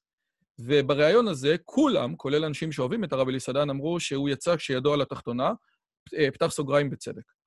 הטענה שלי מול, האובזרבציה שלי, והייתי שמח לשמוע מה אתה אומר עליה, אם, אם במילה אחת כן או לא, ואז זה יחזיר אותי לש, לשיבולת, זה שמה שלרב אלי סדן לא היה, ולפיטרסון היה, בדיוק באותו דיון על מעמד האישה וכו' וכו', זה שהרב, שפיטרסון בשלוש שנים האחרונות, מהשימוע שלו בסנאט הקנדי, כן? עד הריאיון, אכל כאפות במשך שלוש שנים ללא הפסקה. אנשים פרצו לו לראיונות, והרסו לו הרצאות, והשתיקו אותו, וצעקו עליו, וביזו אותו, והשפילו אותו, והוא היה צריך במשך כמה שנים להשחיז את הסכין, לעשות ארטיקולציה, הוא מדבר על זה הרבה, כן? לנסח את הרעיונות שלו בצורה של מילים שיהיו ברורות ויבינו אותם. והדבר הזה היה סיירת מטכ"ל של החיים, שהכשיר אותו לרון עם קייטי ניומן. והרב אלי סדן, בכל החיים שלו, מדבר לאנשים שמעריצים אותו, בבני דוד בעלי, ואחת הסיבות שהוא לא הצליח מול דנה וייס, זה בגלל שהוא לא היה לו. לג'ורדן פיטרסון היה שלוש שנים של דנה וייס. וזה באמת הסיפור. ולכן, מה, ש... מה שהספריית שיבולת הזאת עושה, זה כמו שאתם כותבים, כאילו, זה לתת כלי, לא, לא רוצה להגיד כלי נשק, אבל לתת כלים להתמודד או, או לעשות ארטיקולציה, לנסח דברים שכמו שאמרתי לפני רגע, ככה, למה ככה? אה, אה, ככה. לנסח את ה... אה, בצורה שיכולה לחדור ללב של הבן אדם השני. אתה איתי? אני איתך לחלוטין. אמ, אנחנו קוראים למה שתיארת, שהרב אלי סדן מדבר עם עדת מעריצים, כגילוי עריות רעיוני. כשאתה מהדהד את הרעיונות שלך מול עצמך, אז אין לך שום פריאה ורבייה ברעיונות. זה מושג מאוד מדויק לדעתי, שאין אין אפשרות, אין קונפליקט, אין ויכוח, אין ברור. ואני מאוד... אולי מאוד... זה כמו מה שעשינו עכשיו בריאיון הזה, לא? סוג של, האמת שכן. אוקיי, בסדר, רק אני רציתי לחדד את זה, כן. זה בסדר. אמ, אני לימדתי במשך עשר שנים במכינות מעורבות. בבני ציון לימדתי חמש שנים ובעין פרת, ולימדתי מקביל פה במכינה בעלי קצת. את אותם שיעורים לפעמים. וחוויה שלי עם התלמידים פה בעלי הייתה חוויה מאוד קשה. הם לא שאלו שאלות. והחוויה שלי עם התלמידים במכינות המעורבות היו ש... וואו, איזה כיף. הם שואלים, הם מאתגרים, והם דורשים ממני להיות יותר טוב. ואתה צודק, מצאת מקום חרפתנו, לא יודע אם אני מגדיר את עצמי באותה קבוצה כרבני אה, בני דוד, אני לא שם, אבל הימין בהחלט לא עסק דיו, בוודאי שלא הימין הדתי-לאומי, לא עסק דיו בבירור רעיונות, כי הוא מגיע מאיזשהו מקום צודק רציונלי. אגב, אני רוצה לחדד, אני רוצה לחדד. ישיבות הקו, למה קוראים לזה קו? כי צריך ליישר איתם קו. הרב טאו מעולם לא נכנס לדיון. הוא אמר, תקשיב, זה האמת, היא ירדה מהשמיים, ככה בפתק, כן? זה נחמן מאומן. אחד הספרים שלו נקרא האמת איתנו. זה פרפרזה לאמונת איתנו. כן, וזהו, וזה באמת בעייתי, כי בסופו של דבר, עכשיו, אנשים מנסים אולי, אבל הרעיון הזה שאתה לא מוכן לדעה, כן? גדי טאוב סיפר על זה, שהרב, הרי הרב צבי טאו אמר אה, שצריך לקרוא את המרד השפוף, ואז גדי טאוב שלח לו את הספר המתנחלים, שהיה ספר הרבה יותר קשוח, הוא לא, הוא לא עניין אותו, זאת אומרת... בזכותו של הרב טאו ייאמר שהספר המתנחלים גרוע. קראתי אותו וגם אמרתי את זה לגדי. כן? ספר המתנחלים של גדי טאו הוא גרוע. אבל הרב, אה, הרב טאו קרא את פיטרסון, והוא קורא עוד הרבה מאוד ספרים של שיבולת, אני אומר לך את זה בידיעה. כן, אבל הרעיון הוא שהרב טאו, בתקופה שגדי טאוב כתב את המרד השפוף, שהוא היה בשמאל, לא, לא עניין אותו מה גדי טאוב אומר על הזה. זאת אומרת, בוא תקרא כדי להסביר, דע מה שתשיב לאפיקורס, הפוסט-מודרנה זה רע, וזהו. עכשיו, הפוסט-מודרנה זה לא רע. וזאת ביקורת מאוד מאוד קשה שיש לי על רבני הקו, שמגיעים עם לוחות הר סיני בידיהם ומורידים אותם לעם. אמ, אני חושב שהם מבינים את זה היום והם מנסים לתקן, זה קשה מאוד. אגב, אני רוצה לחדד, הרבה פה דברים, כן? איפה הפוסט-מודרניזם? הנה, תראה, ספר, ספר קשוח, כן? לחשוף את הפוסט-מודרניזם, איך פוסט-מודרניזם זה השטן הביא אותו, כן? עכשיו, זה ספר מדהים, אני חושב שמכל הספרים של המהדורה הראשונה, זה באמת אחד, זה הטוב ביותר. ובסופו של דבר, אחרי הסיפור הזה, זה עובד. פוסט-מודרנה, בסופו של דבר, זה וואלה. השפה משחקת תפקיד, משחקת תפקיד משמעותי, ואת הדתי הפוסט-מודרני היום לא אכפת אם אלוהים ברא את העולם בשבע ימים או בלא, משנה לו יותר איך זה עובד עליו. יש מאמר של אוריה מבורך בשילוח על, על איך פוסט-מודרנה קשור לזווית דתית. זאת אומרת, הרעיון האלה, בסופו של דבר, זה לא שהדברים האלה הם רעים. הדברים האלה, מכיוון שהם כל כך מחזיקים, יש בהם אמת, והאמת הזאת משמעותית. וכשאתה קורא את הספר הזה, אתה מתבלבל, ולבוא ולהגיד... והוא אחלה. יש בעיה בספר הזה. אני רק שנייה, מי, מי שלא רואה אותי, אני מדבר על הספר לחשוף את הפוסט-מודרנים של סטיבן היקס. בסדר? הנה, בבקשה. היקס הוא מודרניסט, שעומד מאח... על הקווים וצועק לפוסט-מודרנים, תחזרו למודרנה. הוא טועה. אנחנו צריכים לדבר על התקופה הפוסט-פוסט-מודרנית, או בפמיניזם על הגל הרביעי. בעזרת השם, למה הגל השלישי זה היה הגל העכור ביותר מכל, מכל מה שהיה ever. נכון, אבל הטענה היא לא לחזור חזרה לגל הראשון. הטענה היא לנסח, לייצר גל רביעי שיסחוף ויקח את הטוב מהגל השלישי. לקחת משהו, יש בפוסט-מודרנה הרבה אמת. שזה הפוך על הפוך, כן, יכעסו עליי שאני אומר את זה, אבל יש הרבה אמת בפוסט-מודרנה, הרבה נקודות של אמת, שצריך לדעת ולאמץ אותן ולהשתמש בהן. אסור להישאר בדה-קונסטרוקציה הפוסט-מודרנית. אגב, לא רק נקודות, סליחה רגע, לא רק נקודות של אמת, אלא נקודות של אמת שהן לא נקודות פילוסופיות של אקדמיה, אלא נקודות של אמת שאתה חי ביום-יום לפי נכון. זה. התודעה שלך, גם בתור דתי, לא יודע מה, התודעה שלך גם בתור דתי, שמרן, אתה חי בתוך תודעה פוסט-מודרנית, כן? לבוא ולהגיד, אין אמת וזה חרטא, וכמו שחיים נבון אומר, כן? אין דבר כזה אין אמת. אם אין אמת, אז גם הדבר שאין אמת זה אין אמת. יואו, אז הוכחתי שזה לא קיים. זה נחמד בתור דיון, אבל זה לא... כל בן אדם, באמת יש פה נרטיבים. עכשיו, זה לא שהנרטיב... יש משהו אמיתי בזה, ולבוא ולהגיד, זה איכסה, אה? זה מפספס משהו. אבל זה בדיוק ההבדל. זה היכולת לחיות את החיים הכפולים האלה. אתה יודע, כשאתה יושב בשיחה רציונלית, ואני שואל אותך, מה התפקיד של הרע? נכון? האם יש לרע תפקיד בעולם? ואז התשובה שלך בוודאי שהרע תפקידו לעורר את הטוב לעשות טוב. ואז יושב הטוב ואומר, אה, הרע יש לו תפקיד לעשות בעולם, אז הוא טוב. ואז הטוב מפסיק להילחם ברע. איך אנחנו חיים במציאות כפולה כזאת, שאני יודע להגיד שיש דבר טוב ברע, אבל כמו שכפרפרזה לדוד בן גוריון, יילחם בנאצים כאילו אין ספר לבן, כן. ויילחם בספר כן. לבן כאילו אין נאצים. איך אני נלחם בפוסט-מודרנה בידיעה שיש שם דברים טובים, בלי לוותר על המלחמה? איך אתה עושה את זה? כי אני לא רואה מהספרים שלך ש... שאתה עושה את זה, אני אגיד לך את האמת. אז א', אתה צודק. אמ, הנה, תהליך... לפחות עכשיו אני נכנס בך, אני מרגיש, אתה יודע, אחרי הגילוי אה, עריות של הרעיונות, אני חשבתי שקוראים לזה אקו צ'מבר, אבל uh, גילוי עריות של רעיונות... אני אוהב שאלות קשות. זה דורש גם ממני מאמץ ובירוב. אם אני לא מזיע בסוף שיחה כזאת, אז זו תקלה שלך. נו, אז לא עשית את זה, יאללה, נו, אז בוא תענה לי. אז, אז התשובה היא כזאת, אחד, אנחנו עסוקים בלבנות היסודות. זה שיש צורך בהתמודדות עם דברים מורכבים מאוד שעוד לא התמודדנו אותם, זה נכון.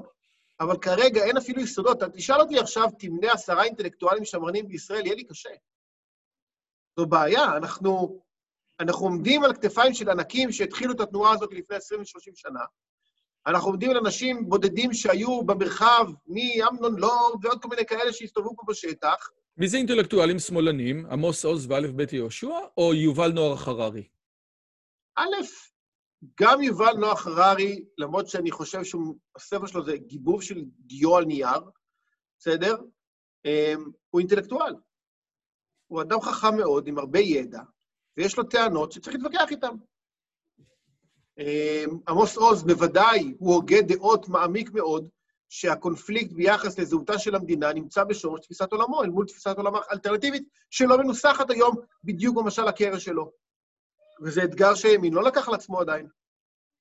אתה יכול לתת רגע, אתה, אתה יכול להגיד משהו על משל הקרש, כדי שכולנו... עמוס עוז, בספר שנקרא "באור התחיל את העזה" בשנת 1977, ניסח את הצידוק המוסרי של אה, העם היהודי בארץ ישראל. הוא אמר, זה נכון שהתפללנו אלפיים שנה לבוא לארץ ישראל, אבותינו התפללו על ירושלים ועל אה, חברון, ורצו לבוא לפה, אבל זה לא הצידוק המוסרי שלנו. ואני דורש הפרדה חדה מאוד במוחי, או בראשי, שהצידוק המוסרי הוא כאדם הנופל מספינה ונאחז בקרש. הספינה היא כמובן אירופה, הקרש הוא כמובן ארץ ישראל, ועל הקרש הזה מי יושב? אחמד. והצידוק המוסרי לזרוק את אחמד טיפה הצידה, הוא רק האלטרנטיבה שלנו שהיא למות. או בשפה שלי, אנחנו גנבים עם רישיון. אז הצידוק המוסרי הוא או שאני גנב חי, או שאני לא גנב מת. אז מותר לי. ולכן מה שמגדיר אותנו היום, זה העובדה שאנחנו הם, עם איום קיומי. וברגע שלא יהיה איום קיומי, אין לנו צידוק מוסרי לגור פה. זאת טענתו של עמוס עוז, ואני לקחתי אותו פשוט כאילו לקצה של הטענה שלו, הוא לא טוען את זה שאין לנו אה, צידוק מוסרי. אבל הימין לא הציע שום אלטרנטיבה לצידוק המוסרי הזה, לצעוק אלוהים אמר, אה, גם אלוהים דיבר בהיגיון. ולהגיד כתוב בתנ"ך, אתה צריך להסביר את זה. וצריך שזה יתקבל בתודעה לפחות הישראלית, בצופ... ב... ש... שמחזק ונותן כוחות מוסריים להתמודד עם קונפליקטים מורכבים, כמו למשל מלחמה או, או, או שלטון על עם אחר. דברים אגב, מורכבים. אני, אתה ואני גרים ביהודה ושומרון, ואחת הטענות של השמאל זה הכיבוש משחית. וכנגד הטענה הזאת, הימין באמת לא אומר שום דבר, אבל אני חושב שהטענה הזאת היא נכונה.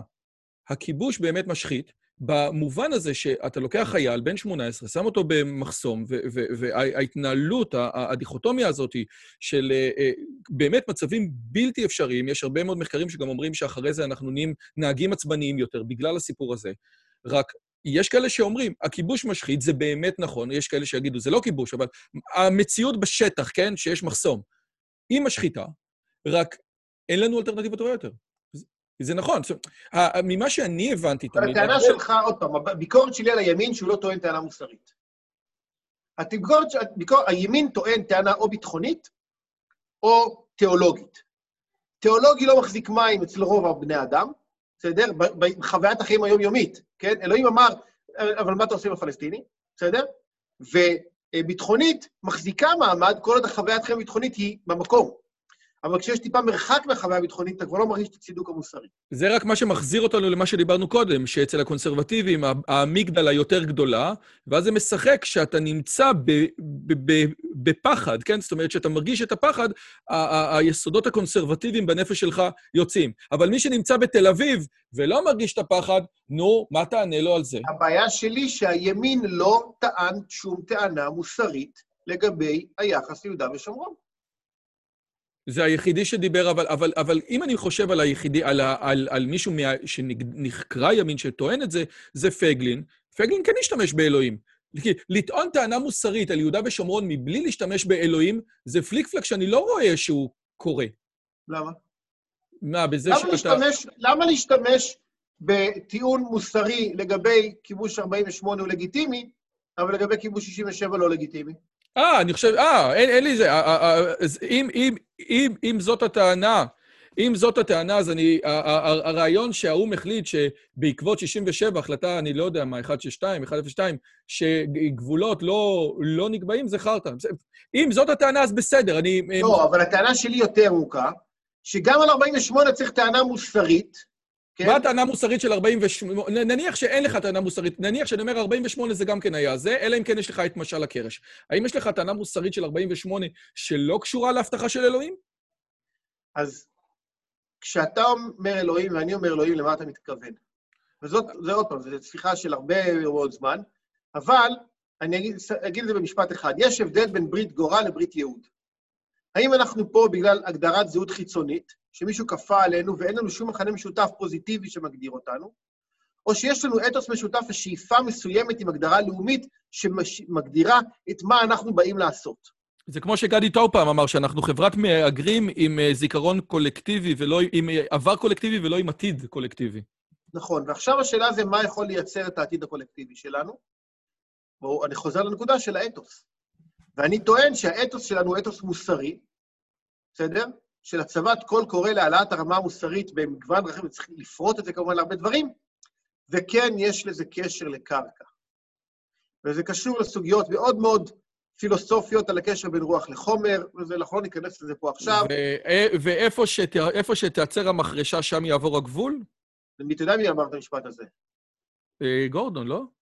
לא, ז'בוטינסקי. אה, נו, מתאים לו. אבל, אז... לא, תמיד יש, תמיד טוענים שזה בן גוריון אמר את זה, אני שומע את זה במכינות. אמ, אבל בשורה התחתונה, אמ, המחרשה והגבול הוא נגזרת של הגבול התודעתי. זאת אומרת, המתאם בין הרוח לחומר פה. עכשיו, אנחנו נכנסים לעוד פעם, ללא רציונלי, כן? זאת אומרת, זה, זה, זה שטח אפור בשיח הציבורי שצריך להיות לבוש בדימויים, ופה זו עוד נקודה בנפש האדם, שלא התייחסנו אליה בכל השיחה הזאת, שנקרא דימוי. אמ, מי שקרא את אלטנוילנד, כן? של הרצל. של הרצל, כן? הספר מספר על, על שני אנשים שנעלמו לאיזה אי למשך 20 שנה וחזרו, ופתאום מגיעים לארץ ישראל ורואים, וואו, הכל פורח. מה שהספר הזה עשה לזהות הקולקטיבית הישראלית בסוף המאה ה-19, תחילת המאה ה-20, לעם היהודי, הוא לא נתן טענה מוסרית, הוא לא ניסח בצורה לוגית, כמו אתה קורא את כל ה... את קאנט, את הצורה הלוגית שהוא מתאר טענות, אלא הוא פשוט סיפר סיפור. הוא נתן דמיון לאנשים, הוא נתן אתוס לאנשים של וואו, הנה, זאת השאיפה, וזה מה שחיבר את כל האנשים האלה ביחד. וזה מה שיצר להם את הכוח ונתן להם את העוצמה להמליך את הרצל בתור חוזה המדינה, ותנועה אדירה שהתבססה כמובן על אתוס יהודי דתי באותה תקופה, אבל מי שבא לפה זה החילונים. והם באו בעקבות האדם הגדול הרצל.